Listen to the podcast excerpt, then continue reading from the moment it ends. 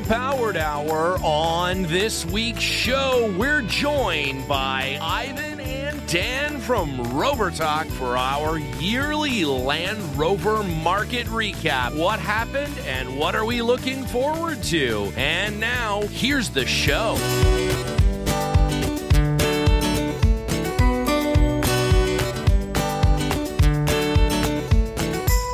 Welcome to the Underpowered Hour. I'm Steve Barris, mild mannered television executive by day and Land Rover collector by night. You can find out more about our cars and what we're working on at thebarriscollection.com or follow us on Instagram at the Barris Collection. I'm joined, as always, by my good friend, Goss. Thank you to everyone joining us today. I'm the RAF Blue to Stevens Tasman Blue. I'm the dated but familiar host of podcasting, Ike Goss. I own and operate Pangolin 4x4 in Springfield, Oregon, where we live and breathe Land Rovers. Check us out online on Facebook, Instagram at Pangolin 4x4. Let's get started. All right, Ike. Well, we're back. It's the new year. All is, uh, you know, all is well. All is exciting. The world is uh, once again our oyster. Everything that happened last year is forgotten and forgiven. I, I believe. My my memory has been erased, and uh, all things will be better and brighter. what I- is behind us uh, does not matter. Yeah, yeah. All the political strife and instability past year gone, Done. Done. done. Yeah, we've completely forgotten about it. It's all uh, it's all good. Yeah. Any New Year's uh, resolutions uh, that you uh, came out with while uh, on your Vision Quest out in the desert?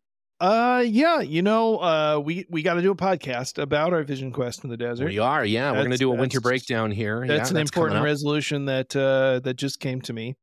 Mhm. And then, uh, you know, one of my resolutions is to uh, buy more Land Rovers. I think that's Oh, what I'm yeah. excited about. Interesting. I think uh, one of Liza's resolutions was to uh, seriously Pardon stop me from buying more Land Rovers this year. Uh, it was a was a, a dismal dismal failure last year. Oh So, yeah, that is I just- actually one yeah. of my uh, my other resolutions is to uh, convince you to purchase more Land Rovers. to purchase more Land Rovers. Yeah. Yeah.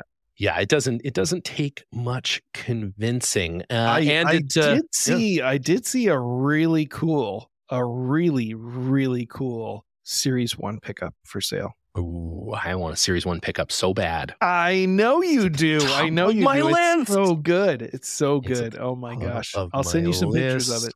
All right, And and it's Canadian. oh, that like makes it worth everything. I mean, and it's especially early and it has a really interesting color combination with the gray body and the blue chassis one year only mm, I do love that.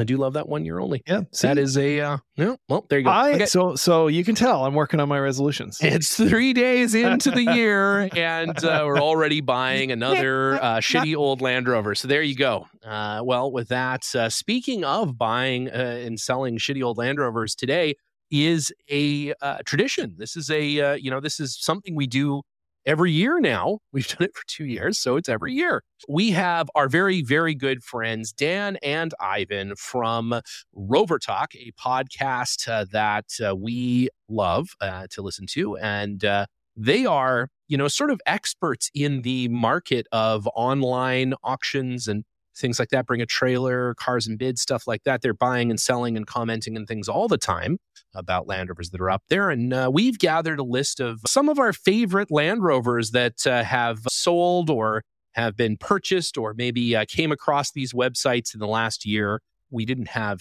anything quite as exciting as that wooden picket Range Rover that was there last year. I really want that. It's still here in town somewhere. It's in Los Angeles somewhere. I kind of really want it. It's so weird. if you're listening and you know the location of the wooden picket land rover i will pay a finder's fee if you can convince steven to purchase it It's like the Neil Diamond of Range Rovers. just, uh, just so Yeah. weird. So well when you put it like that when you put Yeah. it like that it Yeah. sounds You know? good. Yeah, it is. Uh, it's fantastic. I think if you uh, you drive it through certain parts of Los Angeles, uh, you know, middle aged women throw their underwear inside of it, like uh, just like Neil Diamond.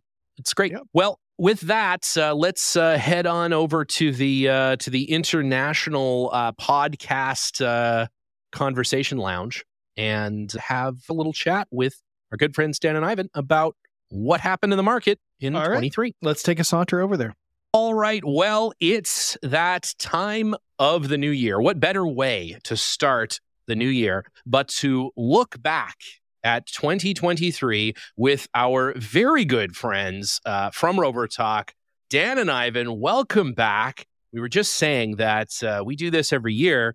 Uh, we need to do this like quarterly because uh, a I enjoy chatting with you guys immensely, but there is an awful lot of Land Rovers that get sold every year, and uh, it's a lot of work to go back and look at them all. But guys, welcome back. Thank you for joining us again. I am thrilled that this has become a yearly tradition. We are as well. Thank you for having us. Yeah. And for those listeners who I don't know who would be listening to the show and don't listen to Rovertalk, but Dan and Ivan uh, host a fabulous uh, podcast of which I uh, am a, a longtime listener, first time caller called Rovertalk, which you guys do spend a fair amount of time, not not all the time, but uh, but a fair amount of time talking about the Land Rover market. What's for sale? What's sold? What's selling? Ivan, you yeah. are involved in selling quite a few vehicles every year, and and Dan, you are uh, obviously very uh, hip to the world of uh, bring a trailer and cars and bids and all those sort of things are very active in that community so that's what brings us together today is to uh, to sort of look back at that market with the land rover market experts and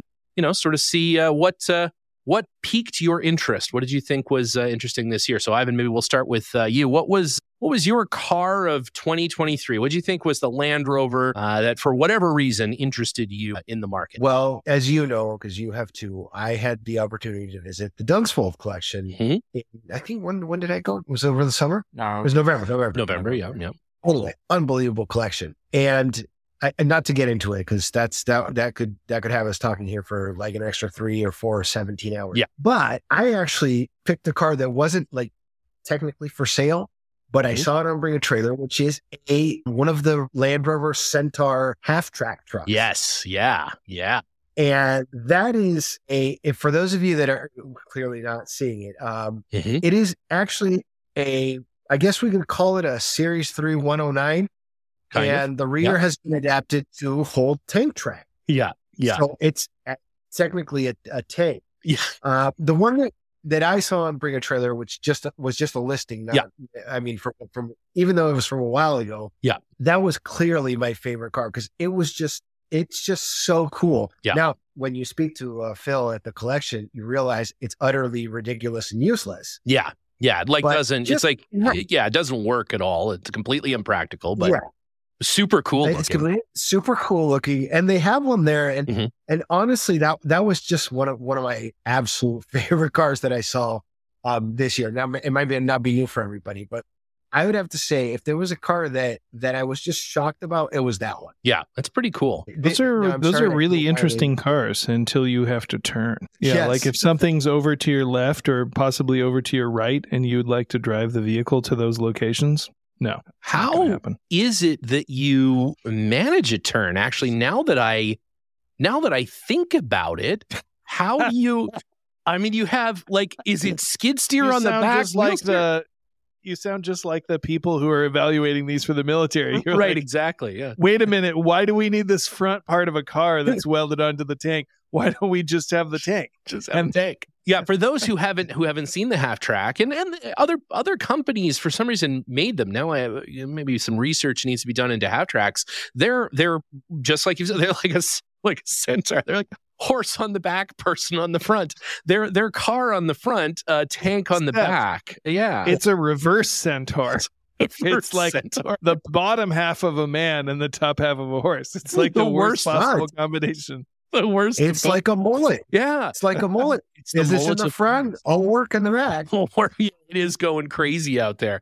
Yeah, they are awesome. I, I agree. The and I th- I want to say it was Willys maybe made a half track or there is definitely a World War II era U.S. military half track too. But no, yeah, there is. It's the white. Yeah, the, white, white, company built the white them. company half track. That's right. And how did yeah. they turn? That's a great question. Like, is there some combination like. of like skid steer and traditional steering? Like, how do you? No, it just takes a really long way to do it.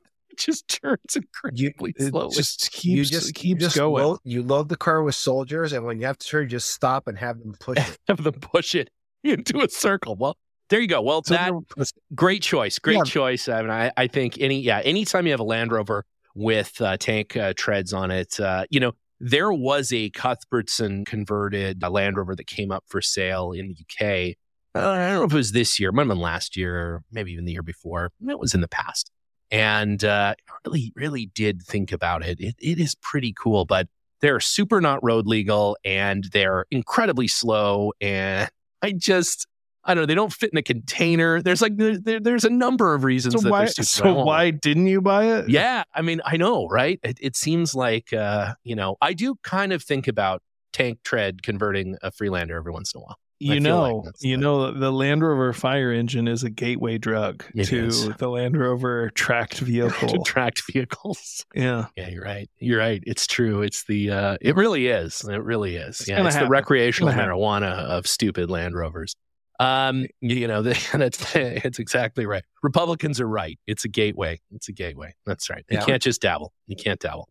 Well, that's great. And Ike, what about you? What's uh, what's one of the cars that you uh, saw across the block this year that you really you were really enamored with? You know, uh, it was actually one that came up for sale recently that was that was pretty interesting. It was a um, a 1957 107 station wagon for sale in Africa, mm. and it was. Um, it was notable. You know, they they did use a lot of 107 wagons in Africa. You know, that was kind of the the classic safari period with uh, you know, the British going to Africa and mm-hmm. they took their vehicles with them and and to do that they brought a lot of 107 wagons which were largely destroyed you know, using them as buses and then overloading them and driving them on crappy yeah. roads and that sort of thing. So, yeah, this particular vehicle had survived and what was kind of notable about it is it had all these period safari modifications to it. And it was, mm. uh, it was super crazy and Mad Max. So it had a lot of expanded metal, sheet metal over the windows and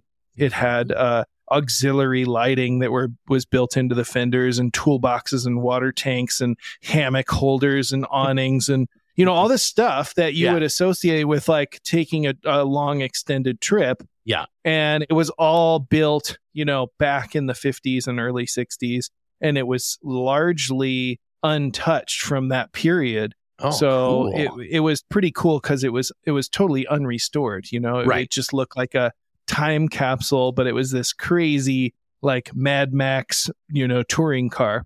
Uh, so I thought that one was really a neat car. It, it it sold at a local auction. You know, I'm a member of this uh, WhatsApp group, which is uh, basically old dudes in Africa with Series Ones. Yeah, and right. It came up on there. that group, you know, yeah. I mean, everybody who's anybody is on yeah, there. that's right. Yeah, you know, yeah. Uh, Lewis Powell is on there, who's yeah. like, if you ever read the LRO magazines from the '90s, mm-hmm. Lewis mm-hmm. was like uh, doing all these expeditions in Series Ones, 80 yep. inches, and 107 wagons and stuff over the Sa- Sani Pass and in Lesotho and these places. Uh, so he's on there. And so he's super fun to talk to, a fountain of knowledge about various places to travel and also Land Rovers. So, uh, yeah, we discussed that vehicle, and that was uh, a super interesting one that uh, came up for sale. And that was only within the last month or so, but I thought it was uh, I thought it was a neat car. That's awesome. I love those kind of cars that come with all of their original shit. As as weird as it is, you know, I think Dormobiles are are great. Speaking of of cars that were purchased this year by Linus, Dormobiles are just full of like their little weird bits of like people have yeah. modified the cabinets and the upholstery and, and it's just like man, it's it is. It's like a time capsule. It's like a little portrait of the person that used that car and all the things that they did in it and stuff. So no, I, I agree. It's pretty cool. It's pretty neat. And this is before Dormobile, So like it's right. all that same sort of stuff that you would want in a traveling car, you know. Uh, some sort of thing to sleep in, some sort of thing mm-hmm. to store food in or cook food, a stove, a you know, a sink, a you know, a bed, uh, all these things. Uh, but uh, it had to be all homemade at that time before Dormobile. So it was kind of neat. It was really pretty interesting. The Dormobiles are especially good when you notice the hand of the period wife. Because mm-hmm. then it's got like some really stellar curtains in there mm-hmm. and like some towel, hand towels that match the curtains. And if you put that all into like the box of a, you know, like a 109, it's like it's like does it? It's like I don't I don't want to restore it. I want that. Yeah. I want that lady's towels and curtains. yeah, it is cool. It is like your grandma's house on wheels, which is uh it's pretty cool. Pretty cool. They were uh, they, they were kind of fun, you know. Yeah. Uh, Dormobiles they had some fun finishes. Uh, if you look at the ones, especially the early '60s ones, they kind of get blander as time goes by. Like the original ones were, you know, the elephant hide seating with white piping, and then they had uh, like uh, curtains with a pattern on it. The awning had a candy stripe mm-hmm. on it. Um, that was really cool, and the bunks were plaid.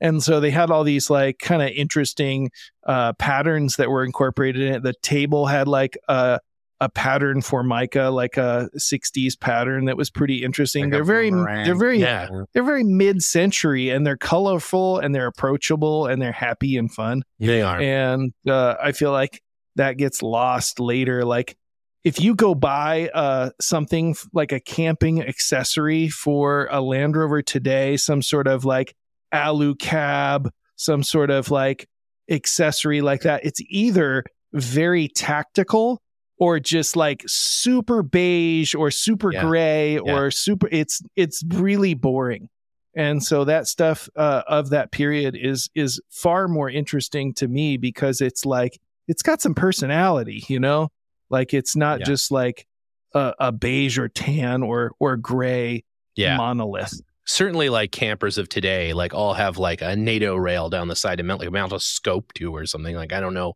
who's mounting rocket launchers to the outside of their tow behind trailers, right. but uh, it, it, certainly does seem that way. Yeah, it, it certainly. Uh, this is a good point. It's a good yeah. point. How Nothing's aggressively can we camp? Yeah. yeah, like with real purpose. Maybe they're plumbers or electricians during the day that they have that tubing on the side and then they're really road on the week. That's exactly right. Yeah, they're really they're really ready to go. Dan, how about uh, how about you? I, I feel like you and I have similar tastes when it comes to uh, odd uh, vehicles uh, out in the market. We were saying before, there uh, unfortunately no wooden picket Range Rover uh, for sale this year. You just said fire truck, mm-hmm. just literally a few minutes, and that was one of them that I had kind of picked out that I really would have loved to have gone and seen and uh, actually own, but it was out of Germany. It was on Bring a Trailer in August. I don't know if you remember Ooh, seeing it, but no. it was a 68 forward control. Oh, yes. Top. I think I remember that. Right. And it only got to like 9,000. And uh, for the life of me, couldn't figure out why there was really no interest in it. But it was really amazing being a forward control um, with a pop top still had pretty much all the apparatus with it. You know, they rarely, rarely come up on, on, you know, bring a trailer. You know, you can get them overseas here and there, but yeah. to have a 2.6 come up on bring a trailer, I thought was, was, you know, pretty rare. It is, yeah, and um, certainly, I mean, forward controls, generally speaking, are acquired taste, uh, to say the very, the very least. You know, but uh, but the you know the fire appliance version, and there were lots of both two Bs and 101s that were ultimately used as as uh, fire appliances. But uh, but yeah, I didn't see that one on uh, on Bring a Trailer, but that's awesome. I uh yeah, fire trucks are once you start, it's hard to stop. You kind of get into this rhythm. You, you, can't just have one. You know, you need a small fire department. So you never know yeah. when there's there's going to yeah. be a fire to put out. It's true. Yeah. I've yet to I've yet to actually fill the tank in mine yet, but I'm uh I have the instructions now to do it. And uh, at one of these weekends, what are you going to fill it with? Yeah, just, just exactly. um, I'm gonna I'm gonna head over to the local fire station and see if the uh, boys will uh, will help me uh, fill up the uh, fill up the tank. It's apparently because uh, because John Luke in in the UK, good friend of the show, he also has a Firefly, and he said apparently it's easy to do something wrong with the tank and it'll split. Uh, you can you can overpressurize. You can also pull a vacuum in it apparently very easily. And so you have to be make sure all the valves are in the right order and everything so that you don't uh, split it open. Uh, but uh, but yeah, apparently yeah, it's uh, super fun to fill it up with water and then just go hose down kids uh, in the neighborhood. You know, it's give it a go. What, but what do do um do the authorities have the same type of um kind of um dislike for when like people imitate police cars? You know, they, you know, yeah, or, I don't no. think anyone in the world would think this is like an active that uh, so so yeah. if let's say let's say your house is on fire and then like somebody showed up with a fire appliance and started putting it out Uh, would you would you care if they Yeah, were don't like think- a I'm the licensed same. fireman? Yeah. Well, if I were asked what I care, what I consider roadworthy, I think I might be kicked out. Yeah. Right. Can Basically, I'd be like, yeah, absolutely, drive that, drive it. Drive it. Yeah. what's the it. What's the worst thing that you've ever driven the longest distance? Hmm. It's a good question. Oh my god! I one time when I lived in Spain, this must have been. This must have been. Oh, you're gonna be spread about this. This must have been. I'm thinking early 2000s. Okay. And my father had a BMW 524 turbo diesel whose engine just died. Mhm. And for some reason, I don't know why I didn't have a car, which is rather odd. Mhm. And so all of a sudden, the both of us, which at that point in time we both lived in Spain, we're living together, we didn't have a car. So my father says, "Oh, don't worry. One of the secretaries in my office is going to lend us a car." okay. Seems reasonable. I didn't say anything. Yeah, I was like, "Oh, yeah. good. Yeah. What is it? It is a second generation. So this is not the classic Fiat Cinquecento. Oh, Well, you know nice. the yeah. Like, like the nineties, that was a, like a little plastic box. Yeah. Yeah. I don't know. That must have had like a like a 700 PC engine or Yeah. something. Yeah. It was like a motorcycle engine. Yeah. Yeah. Yeah. It was. It was, and it, and it wasn't the classic one. It wasn't like the pretty looking rounded one. This was literally like a. It was like a bad shoebox. Mm. Well, so clearly I wanted to take my girlfriend out somewhere. I was like, oh yeah, I got this car, Right. This will impress her. This. and the pedals are so close to each other that I I, I I'm like, okay, what? so finally, I had to like take my shoes off because literally you've got Mhm. clutch, Mhm. like the clutch and the brake are like a centimeter apart Yeah. from each other. Yeah. So that that so I had to drive that for an entire weekend. Mhm, mhm. And my father clearly was smarter than I. He's like, "Oh no, drive me around." and I was like, "Really, you don't want to drive?" He's like, "Oh no, don't worry. I've had a drink. Why don't you drive?" It, it's the worst thing I've ever driven in my life. when you went past 50 kilometers an hour, Mhm. the car would start doing like this. Mhm. Mhm. And Mhm. I don't know why. I can't was by why. design. Was there- it was designed for Well, yeah. Was there anything wrong with this car? Or was just a bad It was just a bad car. it was just a Yeah, because the a bad thing car. is, I remember I remember thinking, wow, like getting into it from the outside, it was like, okay, this looks kind of weird, but it's okay. And I looked at it, it had like 50,000 kilometers, which is a lot for a Fiat. But even then, Mhm.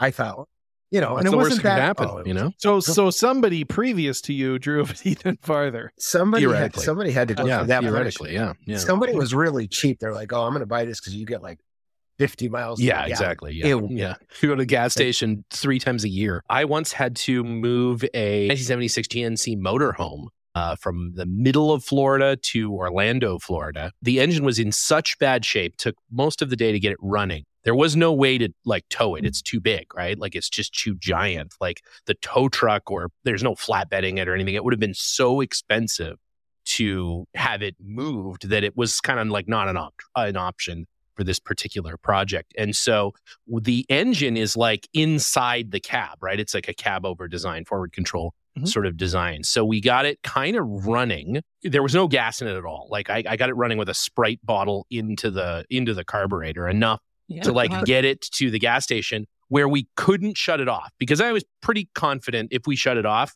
we wouldn't really get it going again. It was basically just running on starting fluid. So we we filled it while it was running. And then as we were going down the like Florida turnpike, we had the cover off of it and would just all the windows open so that we didn't die and uh, the cover off of it. And as it started to sort of bog down, we would just hit the carburetor with a little bit more starting fluid to kind of get it back up to rev so it'd keep going. And we got, you know, this was this was maybe a 150 mile trip. We had to take this stupid thing doing this. Like we had we went through like I think three cans of starting fluid. And uh, and then we're you know we're half you know we're almost there. We're like a mile two miles maybe from this uh, the place that we're going to drop it off where it's going to get stored for a little while. All of the lights go off inexplicably like for no reason. Like every electric system in the car just shuts off. It's still driving somehow. The guys that I'm with, you know, Leslie gets his phone out the window with the flashlight on so that we could like just barely make out. And we're in like very rural, swampy Florida where you could just barely make out the road by like the moonlight. And we go over a bump and like all the lights turn back on just in time to find our turn and sort of skid in there. I, I don't know how much damage we did to that engine by getting it there that way, but it, it really didn't ever have to like drive in a significant way again. It was it was getting completely restored from there, so it was okay. But uh, that was probably the, the longest, sketchiest trip. Yeah. You're 100% positive it was just a bump that you ran over, right? Uh, there's no way to know. That's what we're going with, okay. but there's no way to know, Dan. There's no way to know. Yeah. No one was reported missing or anything. So we would think we're probably okay. clear. Might have been a gator or something, but we were like yeah. one step away from the, uh, you know, the Fury Road guy just like, you know, spitting gasoline into the intake of the, uh, of the of the motor of a car. You know, we were we were just one step below that. We had I, I did have the things that I needed to rig up like a ball pump out of a jerry can into them directly into the motor if I needed to, because we thought maybe the fuel pump was just totally uh, totally gone. As it turns out, it just was running, you know, gasoline had sat in there forever. And, you know, we did all the things we could do on the side, literally like out some guy's out the front of some guy's house in in Florida. We did everything we could do there with like hand tools we bought at Harbor Freight after I got off the airplane in Orlando on the way to the to get this thing. But uh, but yeah, that was probably that was probably the this the the sketchiest in the way that at any moment many of those things could have exploded or or or one of us could have fallen out of the bottom of the car onto the road or any any of that sort of stuff. I think maybe I don't know. I don't know. There's it's probably the there's other sketchier airplane stuff, but I think that's the sketchiest car one. It's pretty good. Yeah. It's pretty good. Yeah. One time, uh, you know, sometimes the sketchiest ones are not always the ones that uh, you drive the longest distance. One time I drove 300 miles in a Series 1 uh, vehicle that had no brakes and no parking brake. and, uh, uh, but I think the sketchiest one was I drove 20 miles with uh, somebody on the fender acting as a carburetor, pouring gas in the in the engine. you know, you're dumb. You want to go. Yep. You want to go yep. someplace, and like yep. that's what you do. But yep, you're like, I probably wouldn't do that again. So uh, who's left? We, we got uh, we got some more vehicles. Ike and I uh, talked about this one on a show a little while ago. This was an auction. Uh, that was just very recent. Uh, Bring a trailer here, just at the beginning of December. Uh, it was uh, a Santana uh, so I mean, I know you're a big, big Santana fan. A Series 2A, it's an 88 inch, not a uh, not a particularly remarkable model, uh, but it sold for sixty eight thousand dollars. And I mean, it's fine. You know, it's like a nice car, uh, sort of. I mean, mm. there's a few opportunities for, you know, painting over rust and uh, lots of missing pieces and incorrect pieces. And things like that, which is all fine. I mean, you know, it, it looks like a fun car to drive, but for $68,000, one would assume, someone, you know, a higher. Someone had to have been completely drunk. Right? Like, yeah, it just doesn't make a ton of sense. I mean, I guess, hey, the heart wants what the heart wants, but, uh, but yeah, it just seemed to me like, wow, that is a, uh, that is a healthy amount of money to pay uh, for that kind of. Maybe know, they maybe really it, love that huge sticker on the doors or something. the Land Rover sticker yeah. on the door, yeah. Maybe it was like a money laundering situation. Could Who be, knows? yeah, yeah, yeah. It could be. It could be. Yeah, it's just an interesting. uh You know, yeah, Rick. I don't want to be suspicious here, but um, you know, every time every time I see a market anomaly of this, mm-hmm. I kind of look at the bidders and I'm like, okay, what do these people actually bid on? Right. Right. Right. I don't want to kind of be that guy, but um, you know, it does beg the question. You know, I, I looked, I actually looked at that, and and that pre that person had previously bid on some other Land Rover Series trucks, and yeah, some of the other bidders were like several years into bring a trailer, and like I I just think it was you know you had two people that were sipping juice and right. were like it seems know, like a great idea, very competitive, and yeah Someone you know, if they're if they're happy you know, with it, more power to them. Yeah, yeah, good for the seller if they actually got paid and yeah, for and sure. Move forward It looks like a pretty good like five feet away truck. You know, the paint's okay. Oh, if it runs well, I haven't watched any videos or anything, but if it runs well and stuff, you know, uh, You know, it's got what seems like some reasonable rust on the chassis and some stuff like that, but nothing that's like, uh, you know, unsafe. We've certainly seen some extraordinarily unsafe Land Rovers this year, uh, not necessarily for sale, but, uh, you know, there are worse things out there.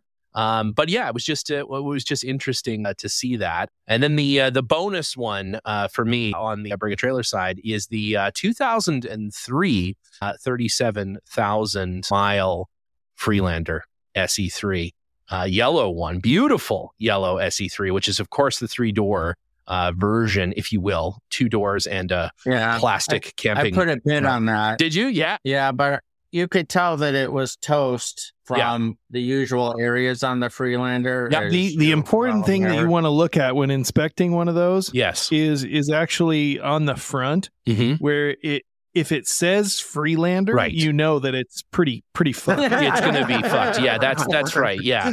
Uh, generally speaking, the area you want to inspect is the entire car because it's probably all screwed up. But uh, basically. yeah. it's uh, no. I mean, you know, ten thousand dollars for. Uh, listen, I have a Freelander that I've spent ten thousand dollars on. I bought it for like about five hundred dollars.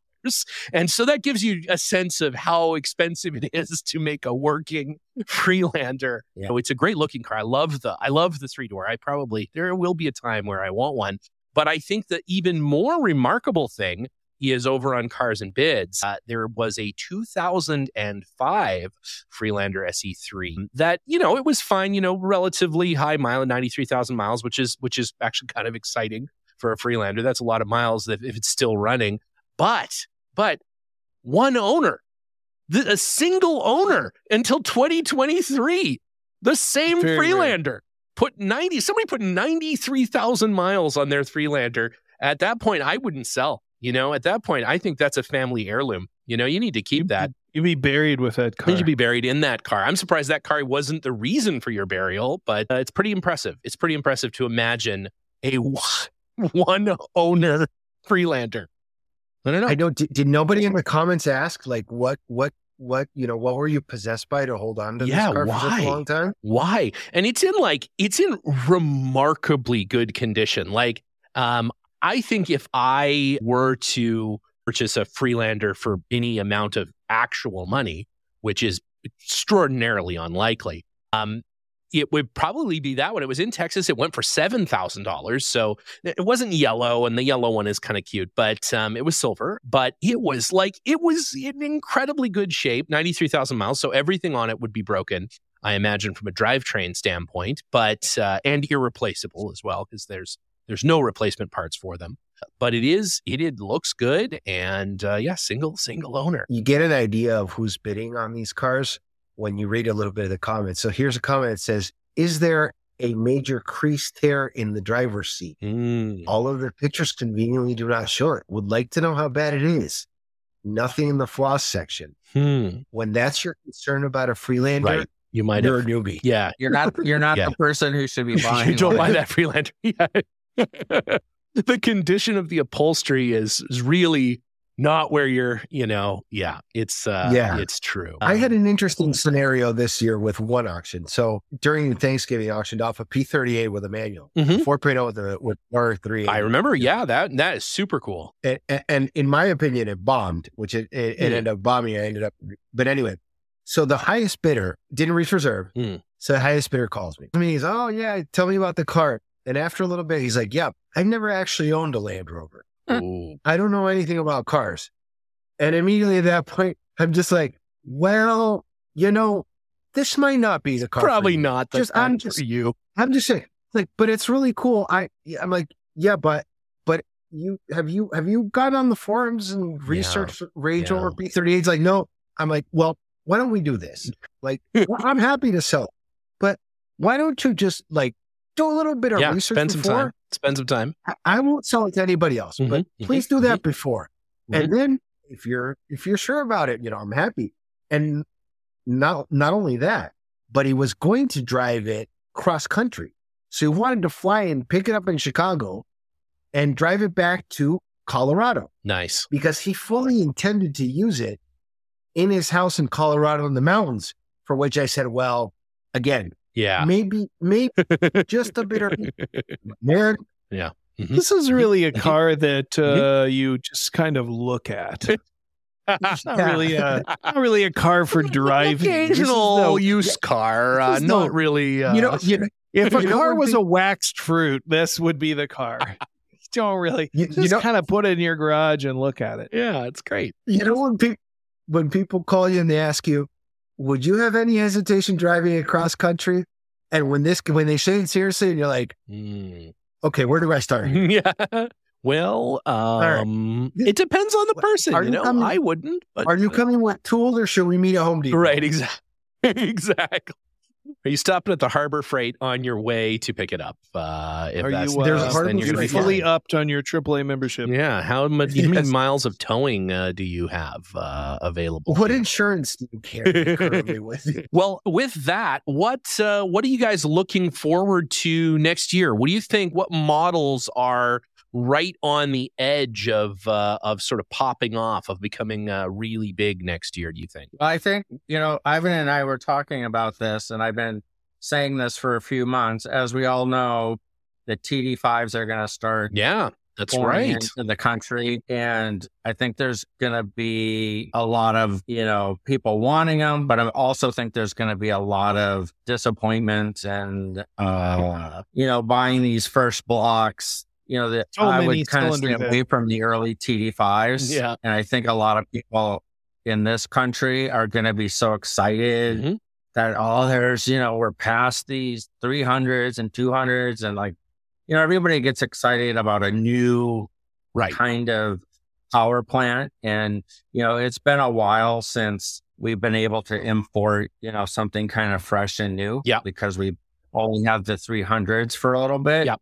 So once these TD5s start coming in, I, I think, um, you know, the shops are going to have to be ready right off the bat because I think a lot of them are going to be dumped because we all know that they're Yeah. kind of a shitty, you know, especially the language, especially the first few years.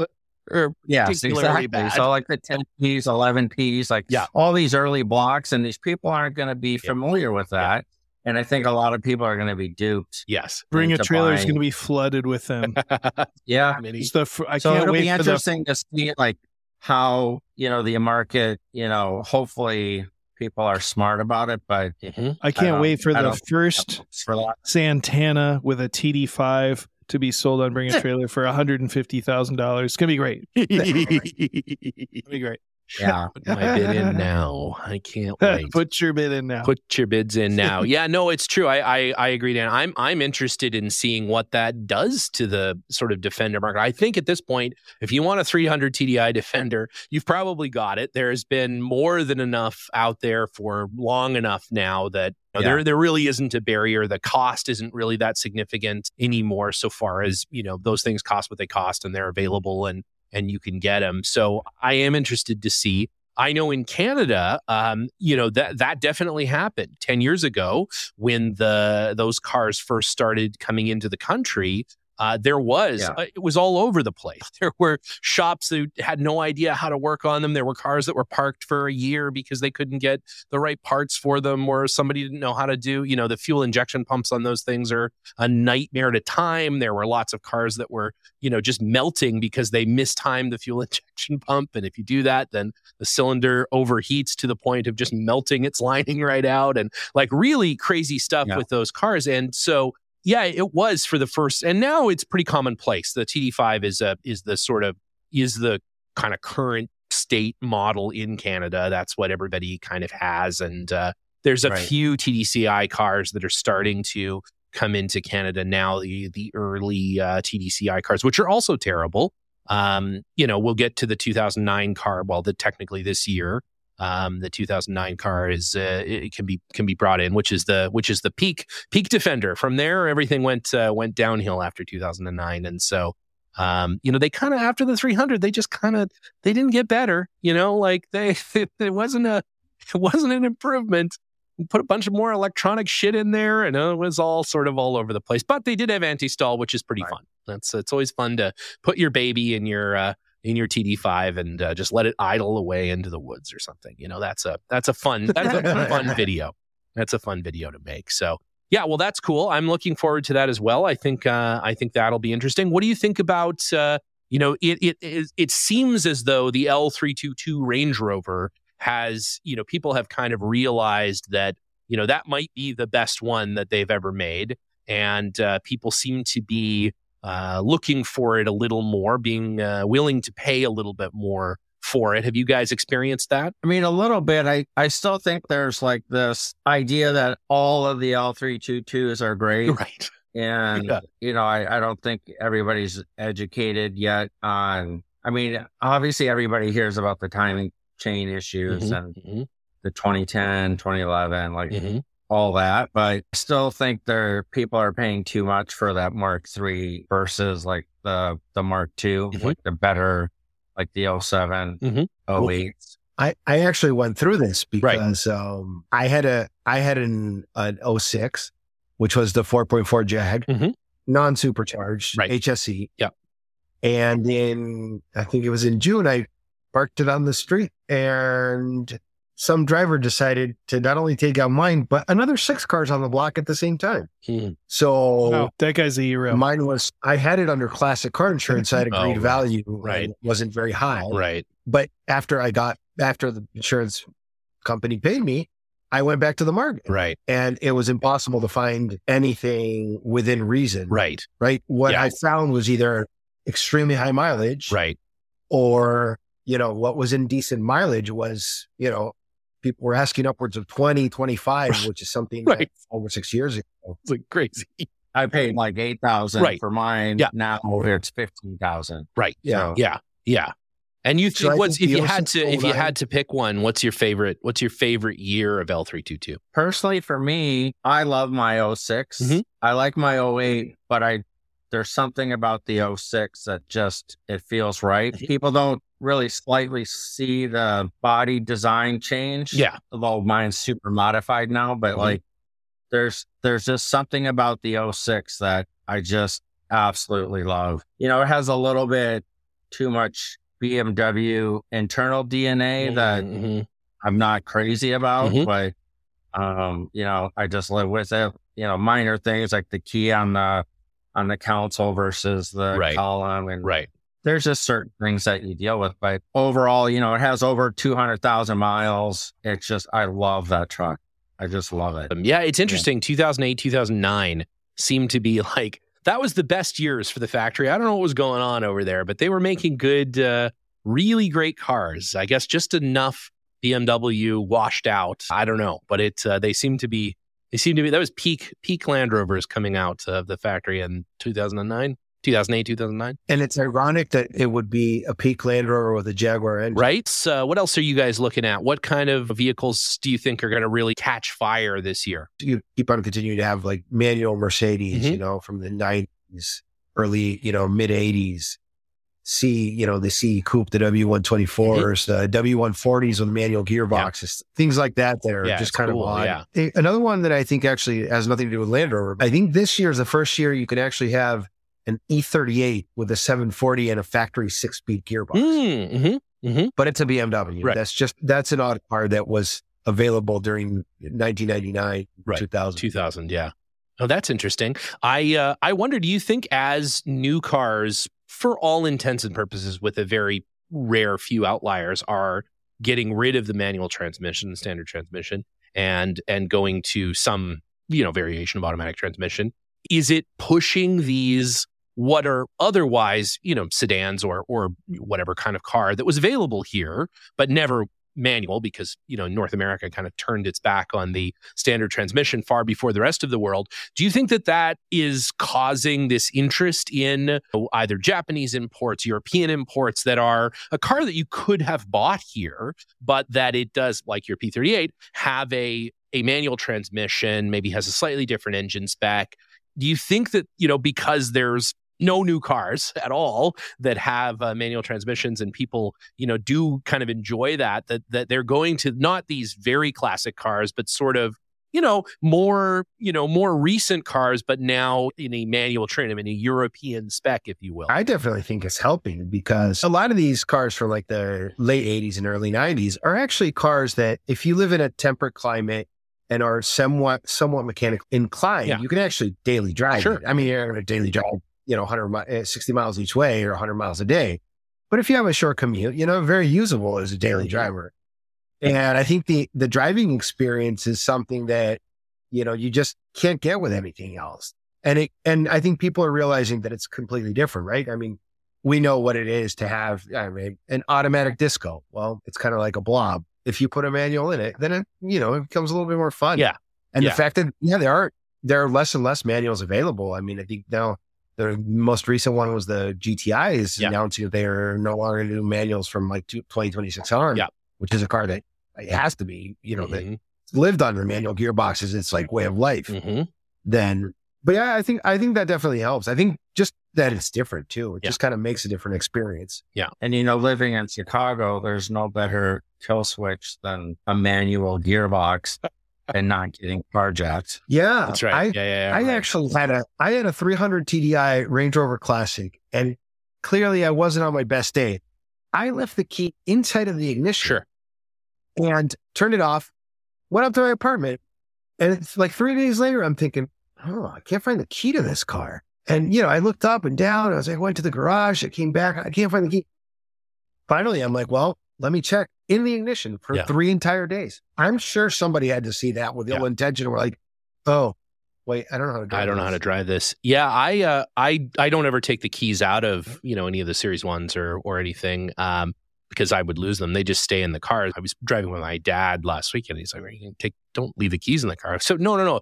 If somebody can drive that away, they deserve it. You know, like they can. You know, Yeah, You know, then- Absolutely. You know, it's like You pulling know- the sword out of the stone or picking up Thor's hammer or something. Then it's yours now. You go enjoy it. You know. I uh, Yeah. I kind of had a sad story about P38 that I used to have. One time I drove this P38 and uh, I parked it in kind of a little bit of a bad area, you know, and I uh, I forgot and I left the window down and the keys inside of it. And uh, when I came back uh, an hour later, there was another P38 parked next to it. Yeah, And did they also leave the window down?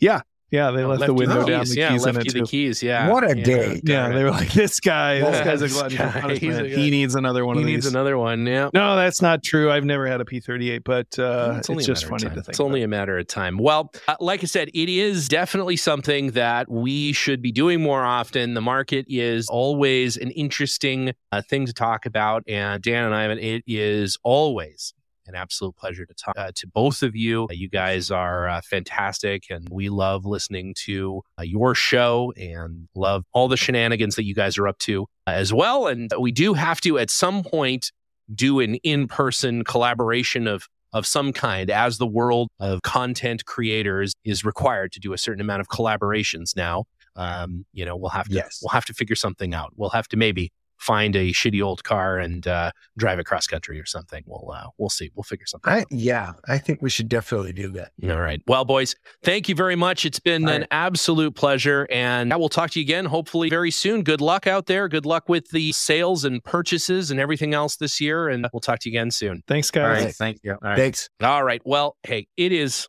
always great to talk to those two. I, I really love those guys. They are uh, they are a ton of fun. Gluttons for punishment. Bidding on a Freelander. Yeah, I know. Dan and I have a good very. way to end up with a Freelander. it is a good way to end up with a feeling. You could sometimes. you can't you can't cure that with antibiotics. I'll tell you that. No, you sure can't. And and you know, you some often you're the only person bidding on a Freelander. There's not a big. That's not a lot of people. Yeah, Dan and I have very similar tastes when it comes to like stupid Land Rover purchases. So I uh, I really love that. I like chatting with Dan. He does. He has a real appreciation for the real weird, special one off and two off and specialty preparation uh, folks. And uh, yeah, and hey, I uh, you know I agree with Ivan. I think that a half track Land Rover may be uh, one of the most interesting. I I really now want to see one turn. I want to try to turn one. You know, let's just try to don't- drive it through a Starbucks drive-through. Let's I see what think happens. It's gonna happen. I don't think it's gonna happen. Yeah, Not gonna turn. It's not gonna turn. I Just don't go know. straight.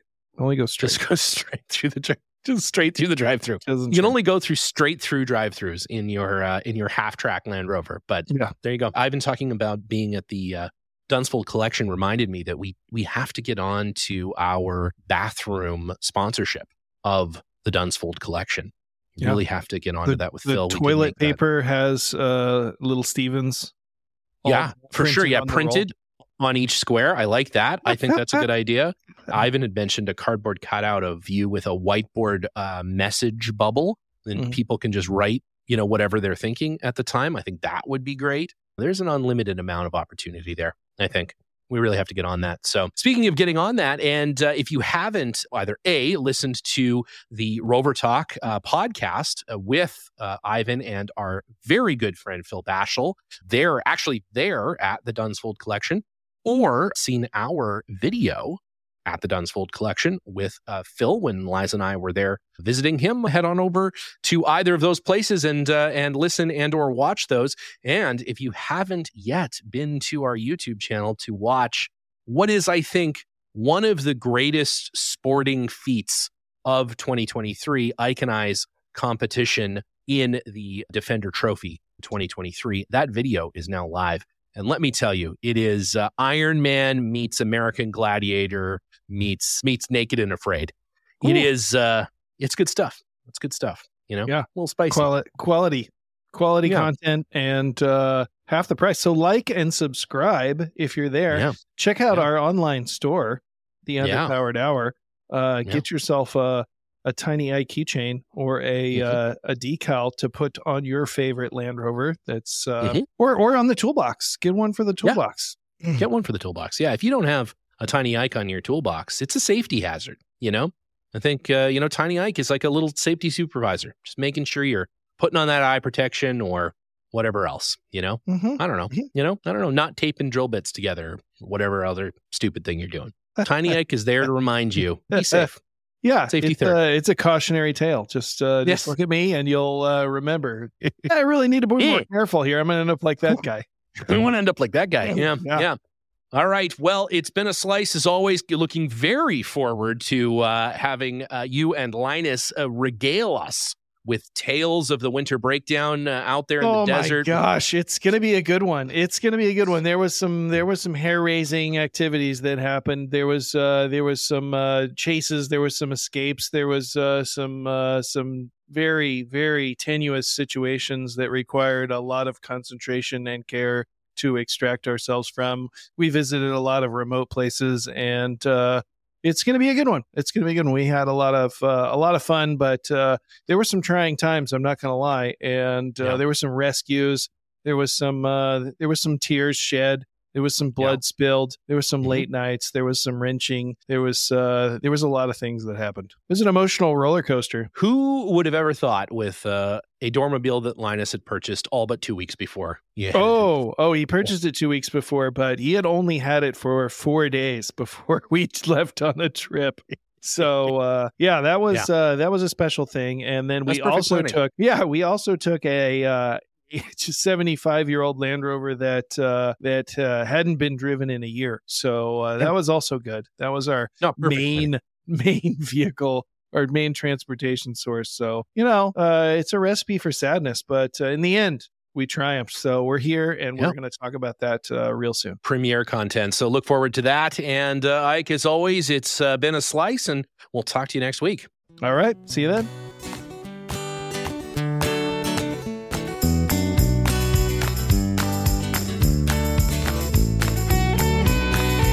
The Underpowered Hour is produced by Liza Barris, Ike Goss, and me, Steve Barris. Pavel Svardov composed and performed our theme music. Consider supporting the show on Patreon, and if you already do, thank you. Your support makes the show possible. For even more, check out our Instagram or Facebook.